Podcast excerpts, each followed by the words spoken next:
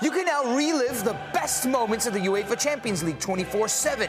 The UEFA Champions League channel is a new 24 hour streaming channel serving non stop goals, highlights, and full match replays from the world's most prestigious club competition.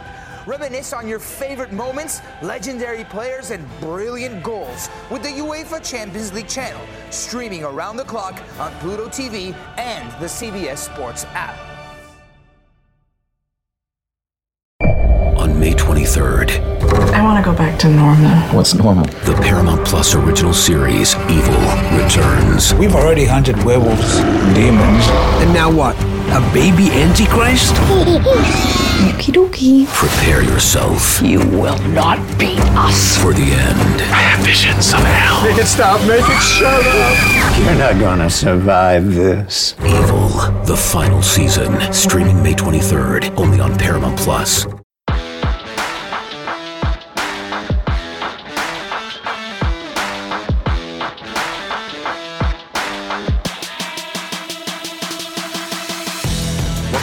Another edition of Through the Smoke, Miami Hurricanes football and recruiting podcast here on the 24 7 Sports Network. David Lake, joined as always by Gabby Urrutia. And Gabby, in this podcast, want to provide a little bit of a better analysis after re-watching the North Carolina game. North Carolina 27, Miami 24. Um, tough loss. I think there was some bad and good to take from it. Uh, I'm a guy that likes to keep it positive in general, so I do think there was plenty of good uh, when you go back and watch the totality of the entire game. Um, but there's certainly some areas to clean up. And so I just want to have a quick little 30 ish minute conversation about this game after rewatching it. And Gabby, let's just start with the offense. Um, you know, this was a big point of conversation during the bye week, coming off of a Middle Tennessee State game in which Tyler Van Dyke looked bad, looked uncomfortable. Uh, the offense had sputtered as well um, in the previous games. Uh, hadn't had a clean performance offensively. Um, and, and I don't think necessarily you can say that about the North Carolina game either, but in terms of the passing game, Yeah. it was a pretty clean performance.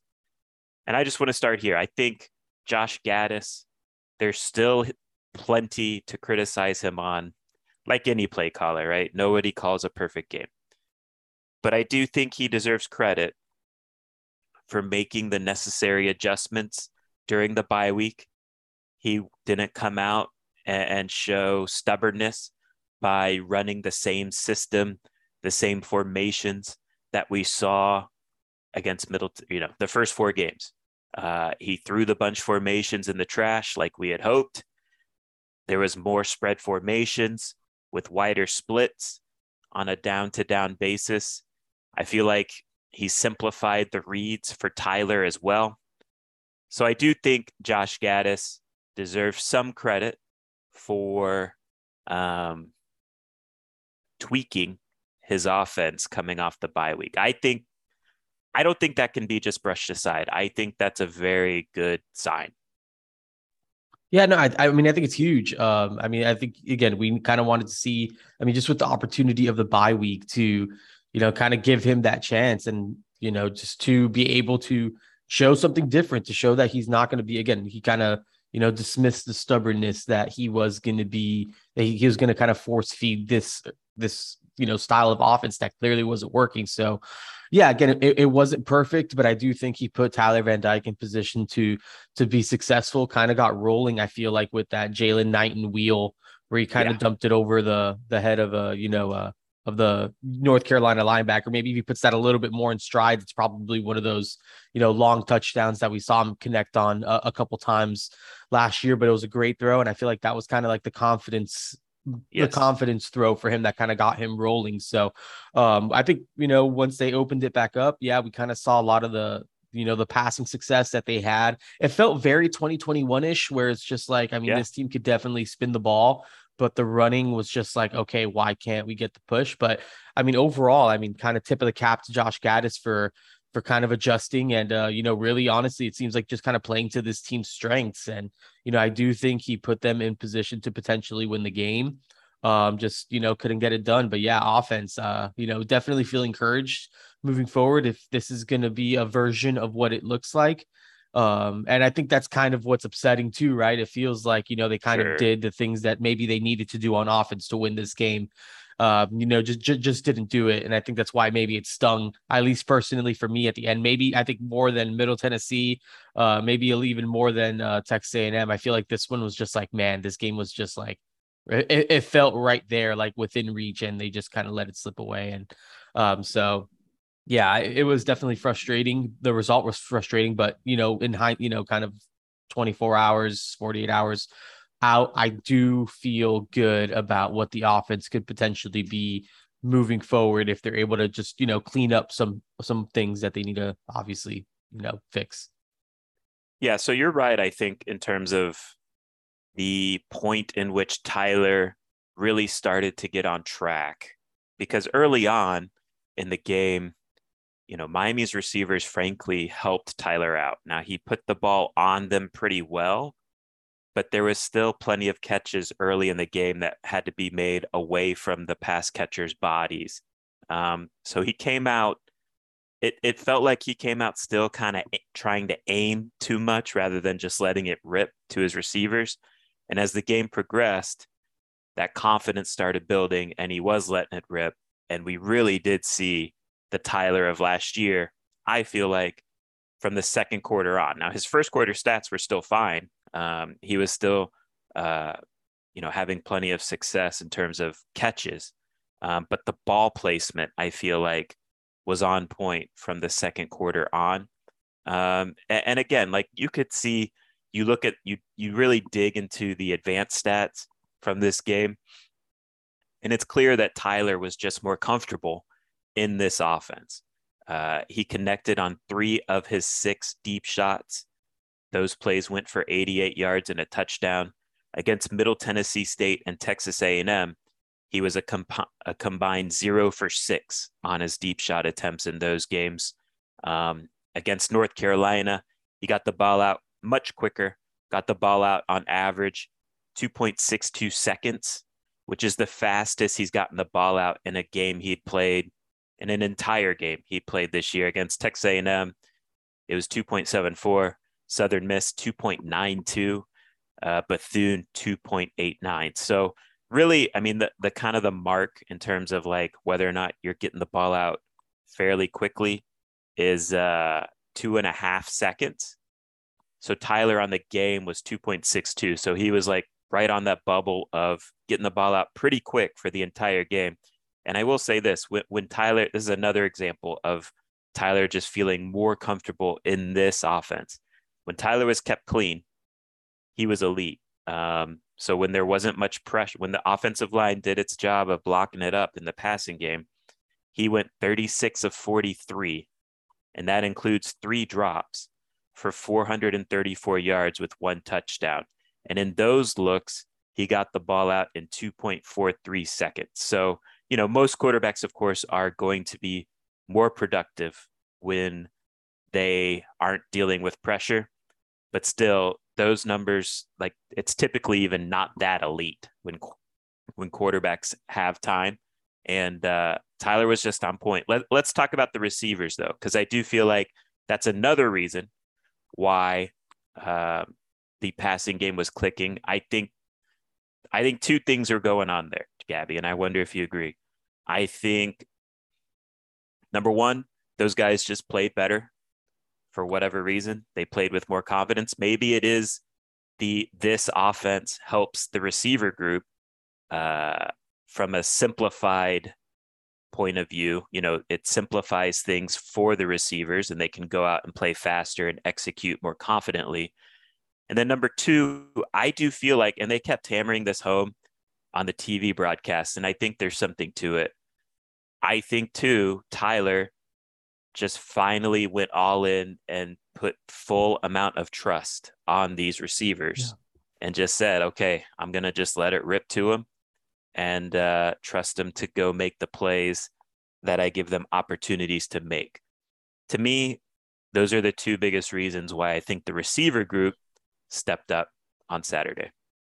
Yeah, no, I mean, I, I definitely think there's something to that. I mean, the, the the trust factor, I feel like was something that's that's been big. I do think that there was just a sense of comfort of just kind of, you know, playing in a eh, eh, playing a style that maybe he was more, yeah, I mean, maybe just fits him better.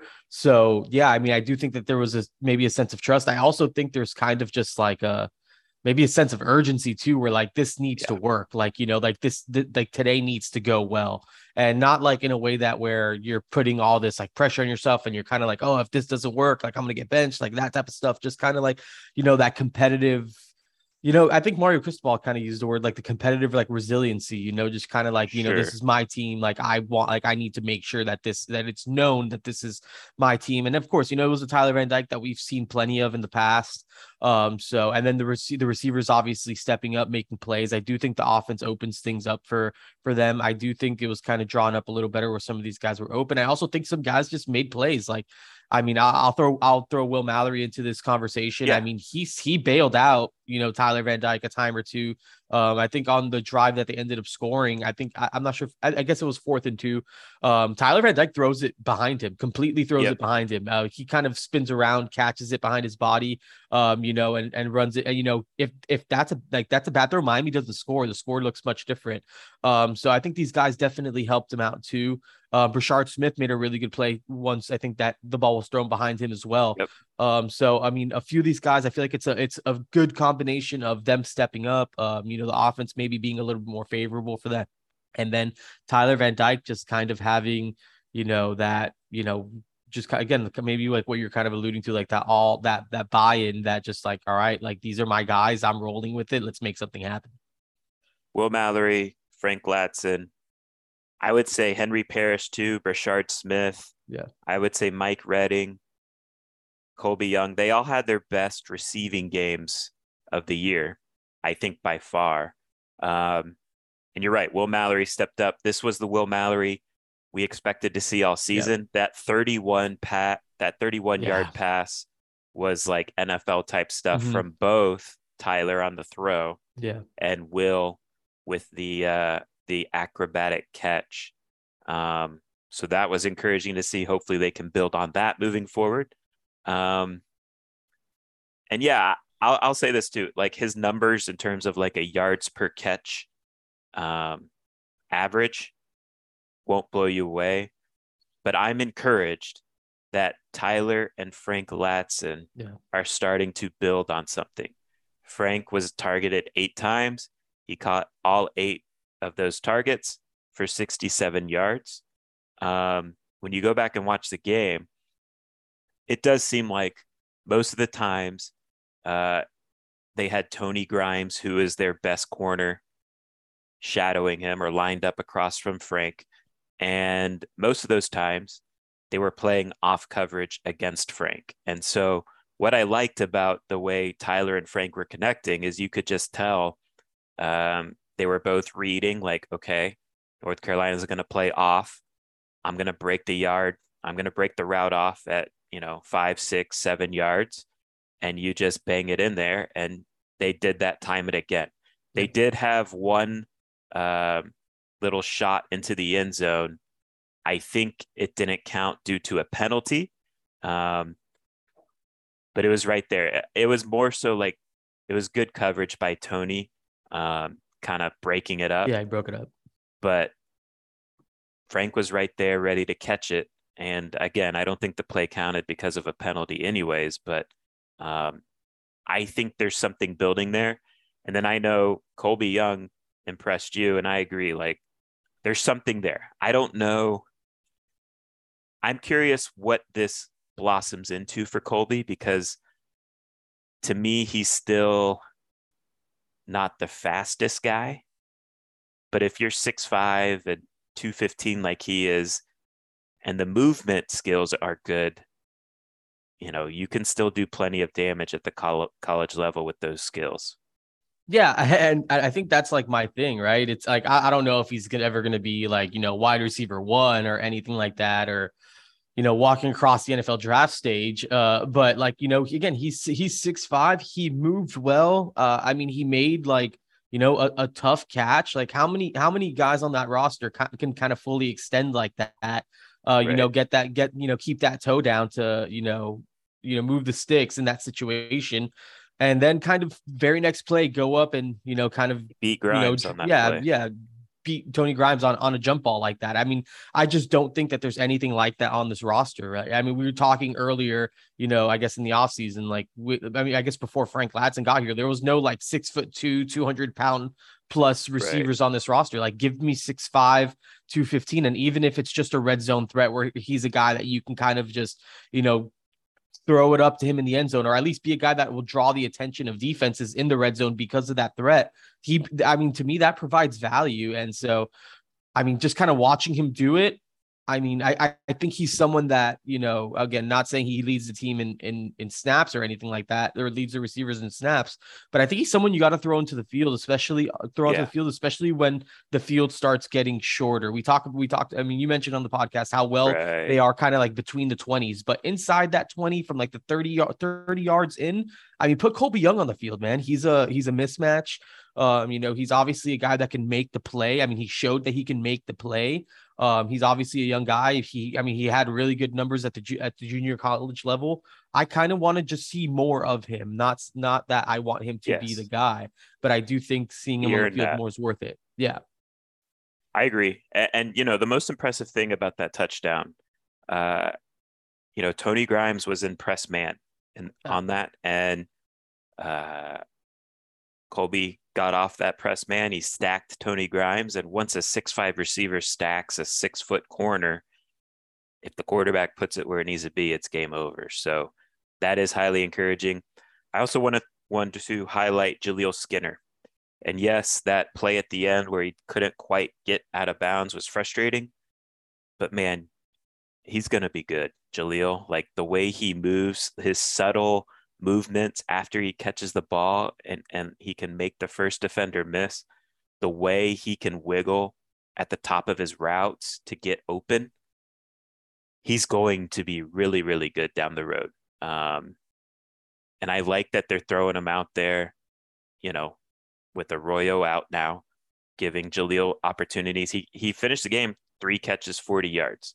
Um, and so, you know, I don't know if his role will necessarily grow this year from that. Um, but you can just see like he is oozing with talent. And uh, I think his development's going to be exciting to watch. Um,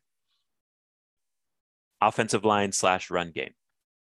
You know, I don't know where to point the blame more up to the offensive line, more to the running backs. I think both of those units didn't play well. I think the run blocking was poor. I think also the offense, or sorry, the running backs maybe made some bad reads with their tracks on some runs. Also, too, like I do think there is something to be said for running backs need to be able to make guys miss at times. Sometimes you got to go create your own yards. And Henry Parrish and Jaylan Knighton did not force a missed tackle the entire game. Um, and yeah, I mean, you know, I don't know what to make of Jaylan Knighton. He's he to me, he's frustrating because you see the explosiveness, the special plays he can generate. I mean, we saw it against North Carolina with that 40 yard pass, right?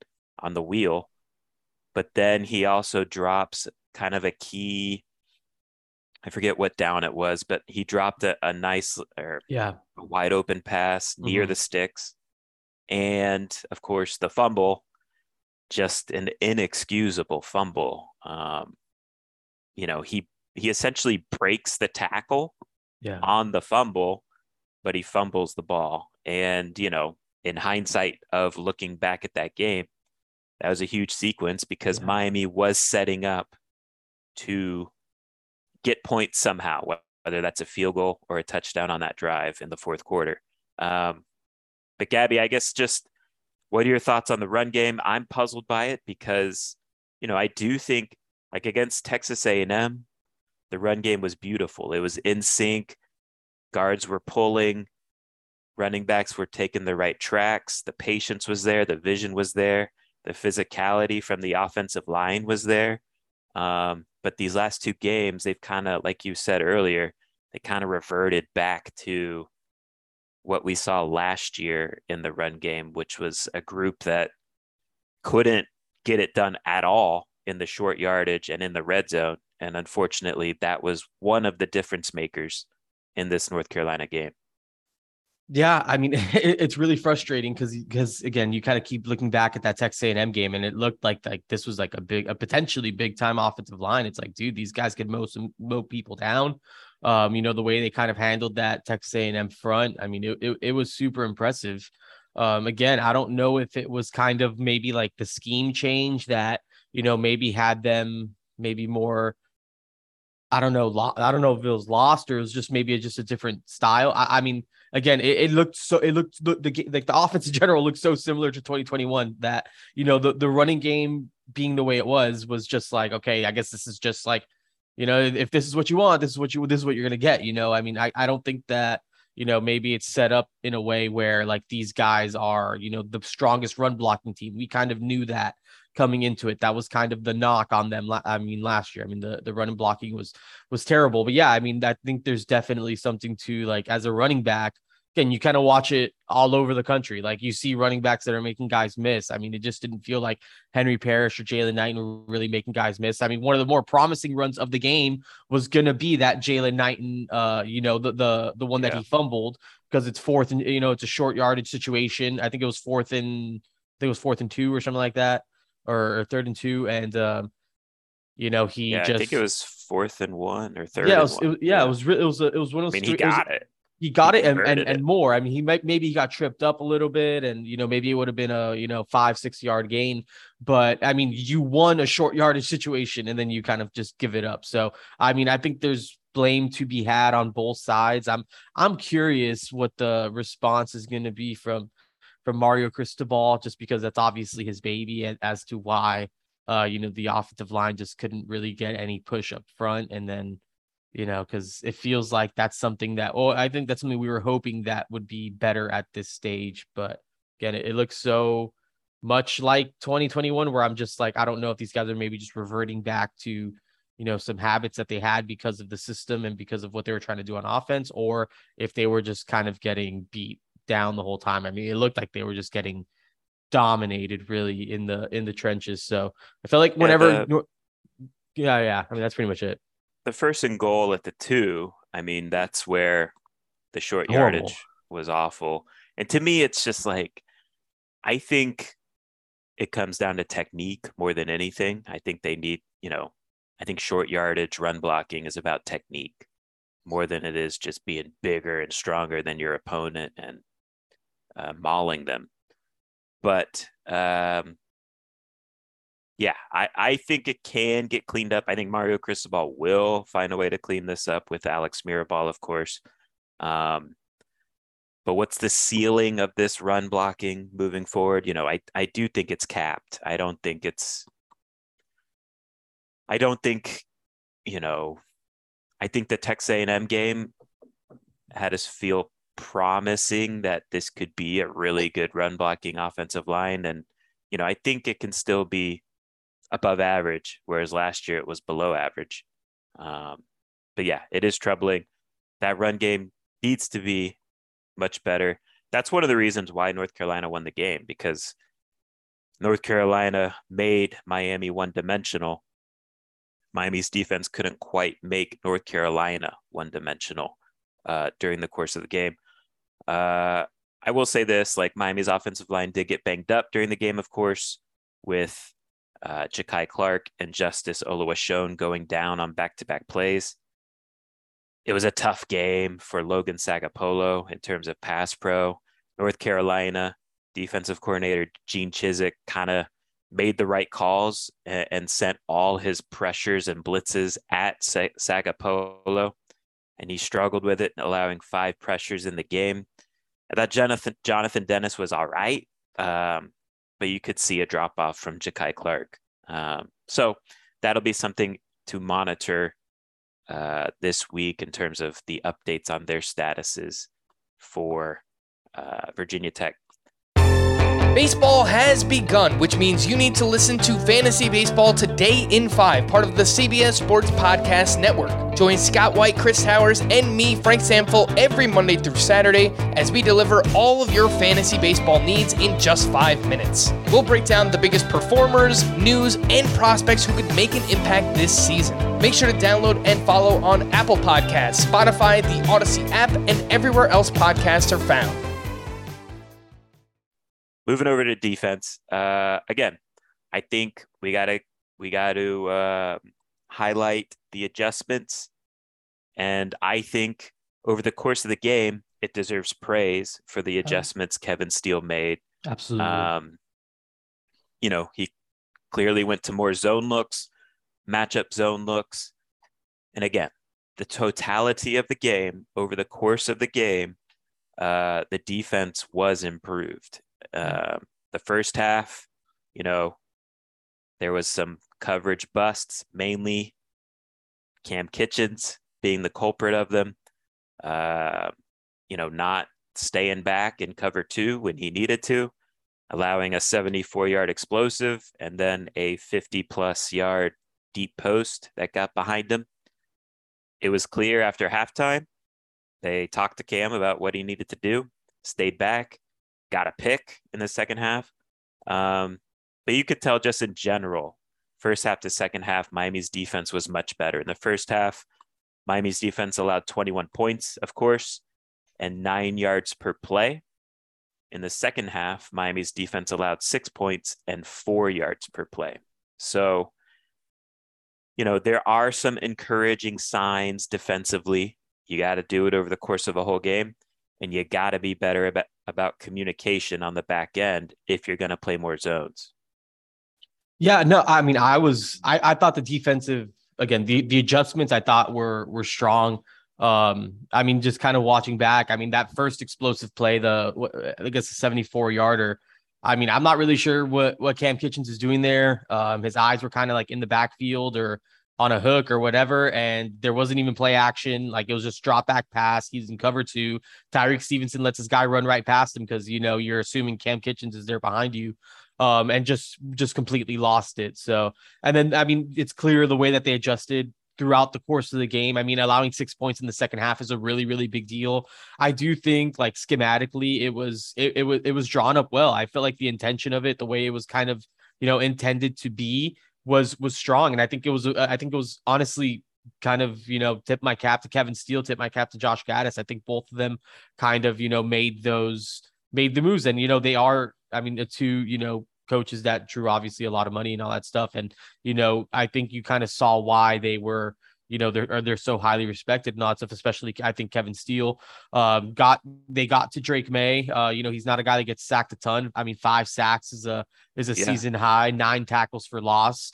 Um, you know, I think they made things un, uh, you know, uncomfortable in the pocket, especially there in the second half. I think he was definitely frustrated at one point where the, they just weren't doing things that they were supposed to do. I think they got lucky a couple times. Like I think he kind of like threw one over the tight end one time that just kind of landed right in. Uh, I'm not sure. I don't think it was Josh Downs. I think it was Antoine Green. Just landed right into his hands. Uh, he had yeah. the kind of like defender at his foot that he just kind of threw it up in the air that just you know Josh Gan, yeah, Josh Josh Downs, you know, went up and got it. Yeah, it's a big time play, but you know, I feel like they did a good job of creating that pressure, you know, like where they were able to kind of get to him. And if Drake Maye wasn't Drake Maye, I think the results of both of those plays are probably a little bit different.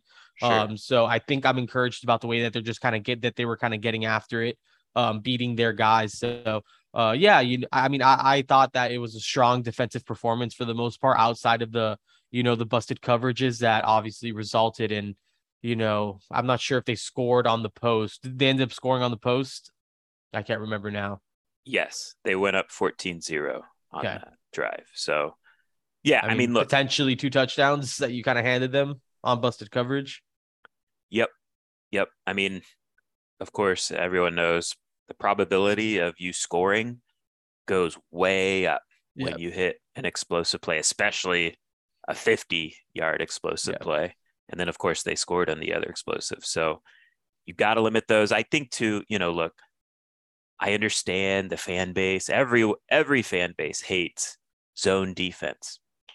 Um, you know, we all want to see man coverage, lockdown cornerback play, all that stuff. But unfortunately, you have to play to what your personnel can execute. And I think we all know that this personnel is probably best in zone coverages. And so moving forward, you just have to be able to communicate. The the guys on the back end, safeties and corners, got to be on the same page, which they were in the second half, and, and it showed. Um, defensive line, you know, you touched on it, Gabby. I think those guys played well. Um, Darrell Jackson and Leonard Taylor, I feel like, are taking steps. Yeah to be a, a, pretty good duo there on the inside, particularly Jackson. Like he just makes his presence felt and he's just he's fun to watch, you know, as a pass rusher because he just bull rushes guys mm-hmm. and he can just move guys back yeah. into the quarterback's face. And like he was at times he was manhandling Corey Gaynor.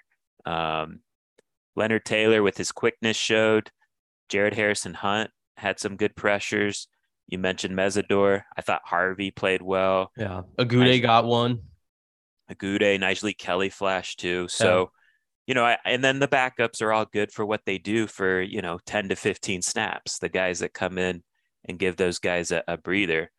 So I think the defensive line once again showed they're the strength of the team. They need to continue that level of play moving forward. And again, you mentioned it like Drake Maye has that special um, sense and pocket presence to avoid pressures. And he's pretty athletic to also spit out and uh, either rush for yards or um, throw on the run. So, you know, you're not going to see caliber quarterback like that against Virginia Tech. If this defensive line continues to play at this level, they're gonna they're gonna really eat moving forward. Yeah. Uh, linebacker play. My take on it is I think in the fourth quarter, once it turned into kind of a downhill game, so I, I do think, you know, defensively, Miami did their job. But I do think there there was a bit of an element of Mack Brown getting conservative and wanting to just sit on the lead offensively.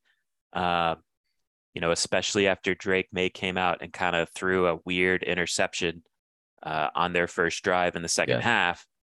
Um, and so in the in the third quarter, late in the third, in the fourth, it kind of just turned into a downhill type of game defensively. And I thought Corey Flagg really did a good job yeah. uh, at that stage of the game as a blitzer, as a, as a tackle for loss guy. Yeah.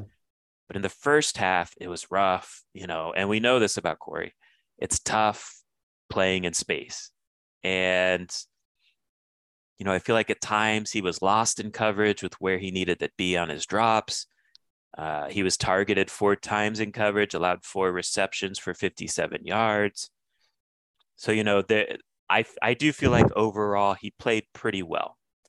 Um, he made some key plays there in the fourth quarter, but there's still elements of his game that are frustrating. There's nothing you can do about it because he yeah. is what he is. I was gonna say, like, he, I feel like he's just pretty limited. Like, yeah. until you upgrade the linebacker room. I mean, that's kind of what you got. You know, he he like I mean, he made he did make a couple big plays. I think on one of those uh, third downs where it was just kind of like defense needed to get off the field. You know, I think he was kind of like spying, and you know he yep. got he got Drake Maye on the ground. I mean, he can. He, I mean, I feel like he he can do those types of things, but I feel like overall in coverage, he's not very long. He's not very tall. I feel like you know he's definitely a guy that have the uh, awareness either. Yeah, like the spatial awareness. Go. Yeah, I mean, there's a lot of things that you know limit Corey Flagg in terms of what he can do, and again, that's where recruiting comes in. That's where yeah. you know three linebacker commits and a couple more that they're still recruiting come in. I think they know that they need to upgrade that room significantly, and uh, you know, I think that that's just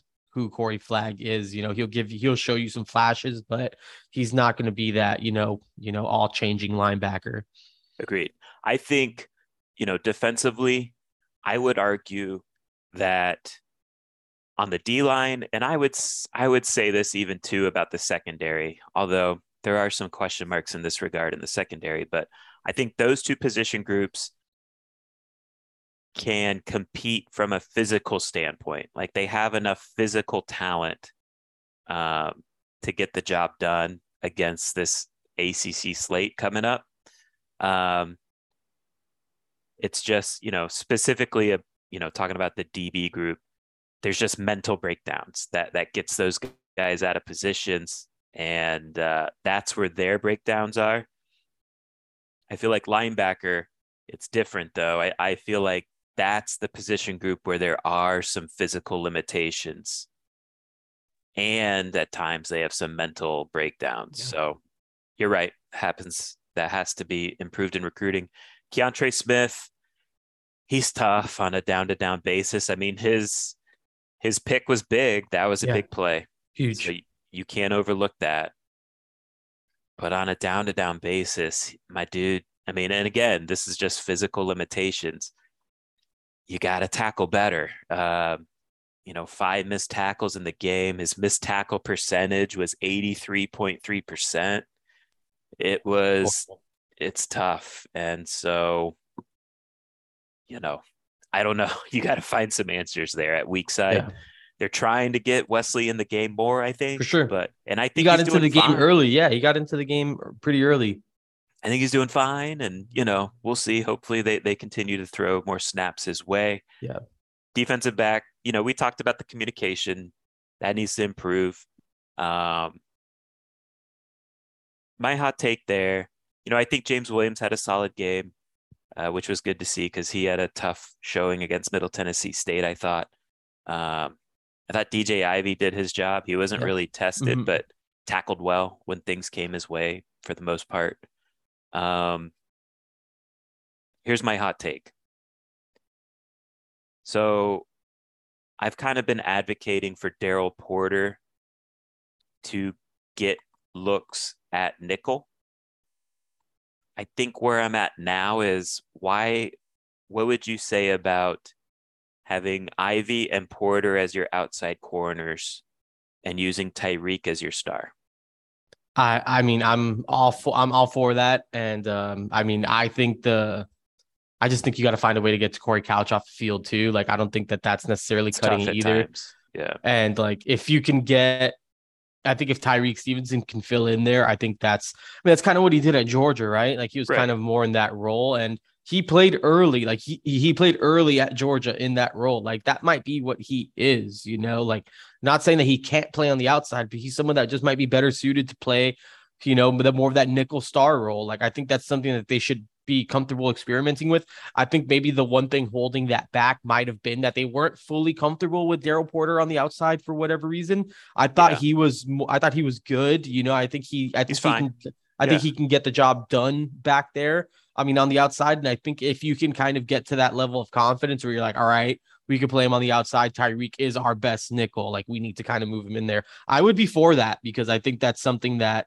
could kind of help this defense take the next level. I feel like Corey Couch struggles to tackle at times, just kind of gets bullied by guys that who who aren't even like that big. Like Josh Downs. I feel like, yeah, like Josh Downs is not a big body dude feels like he just kind of bodied to Corey Couch and and make yeah. made, made a couple big plays where Corey Couch ended up on the ground and like was trying to call for a push off. It's like, dude, not sure you got pushed off there. I think you just kind of got, you know, kind of, you know, what is it? You kind of got boxed out and you are just not big enough to Fell kind down. of yeah. hold your hold your own there. So I think uh, you know, having Tyrique Stevenson there, I, I think would be would make a lot of sense, honestly. And Tyrique and Tyrique, we we do have to monitor him because you know, he didn't play in the second half. Yeah.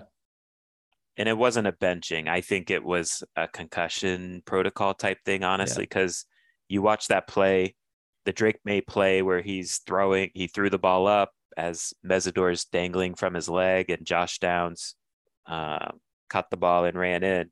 So Tyrique goes for a kill shot on Josh Downs, misses that tackle. Uh, but as he's kind of getting up to kind of chase after Josh.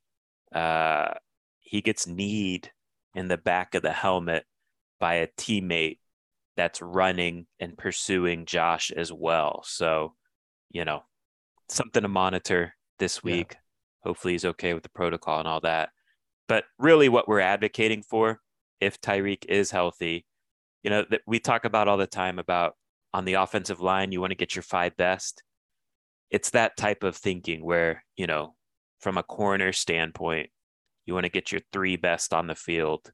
Um, and I think the three best would be Daryl, DJ on the outside, and Tyrique at star. So just my opinion. Um, but yeah, let's wrap it up there, Gabby. I, and I agree. I think overall, I'm encouraged that for one week, I think things are trending in the right Yeah. direction.